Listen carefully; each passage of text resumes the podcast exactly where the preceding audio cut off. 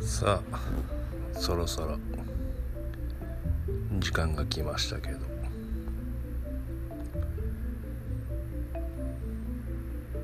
やっぱねあのみんな気づいてると思うんですけどでもその気づきいうのがミスリードとかも多くて本当に全てを知ってるというか知ったふりをしているというか100知っているっていう人はまあ少ないと思うんです。やっぱ9知ってても1間違えてる。8知ってても2間違えてる。もうその時点でもう偽物になってしまうんで。やっぱそういう人たちをふるいにかけて落とすスパイみたいにやっぱり光側というか神様たちはそう思う。